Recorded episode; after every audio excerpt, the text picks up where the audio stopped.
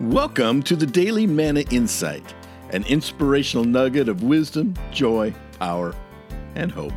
My name is Doctor Rick Cromie, and here's the good word for today.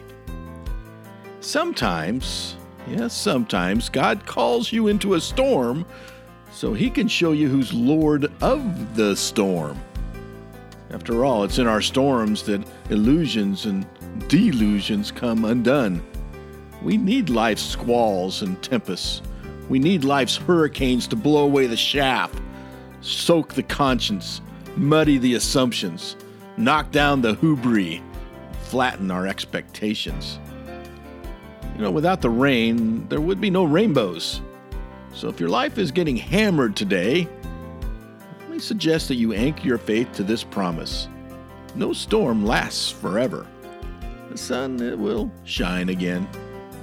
God's, my friend, God's got this, and He's got you too. This has been the Daily Manna Insight. Thank you for listening, and never forget, God loves you like crazy, my friend. He's holding you. He will get you through that storm because He is working.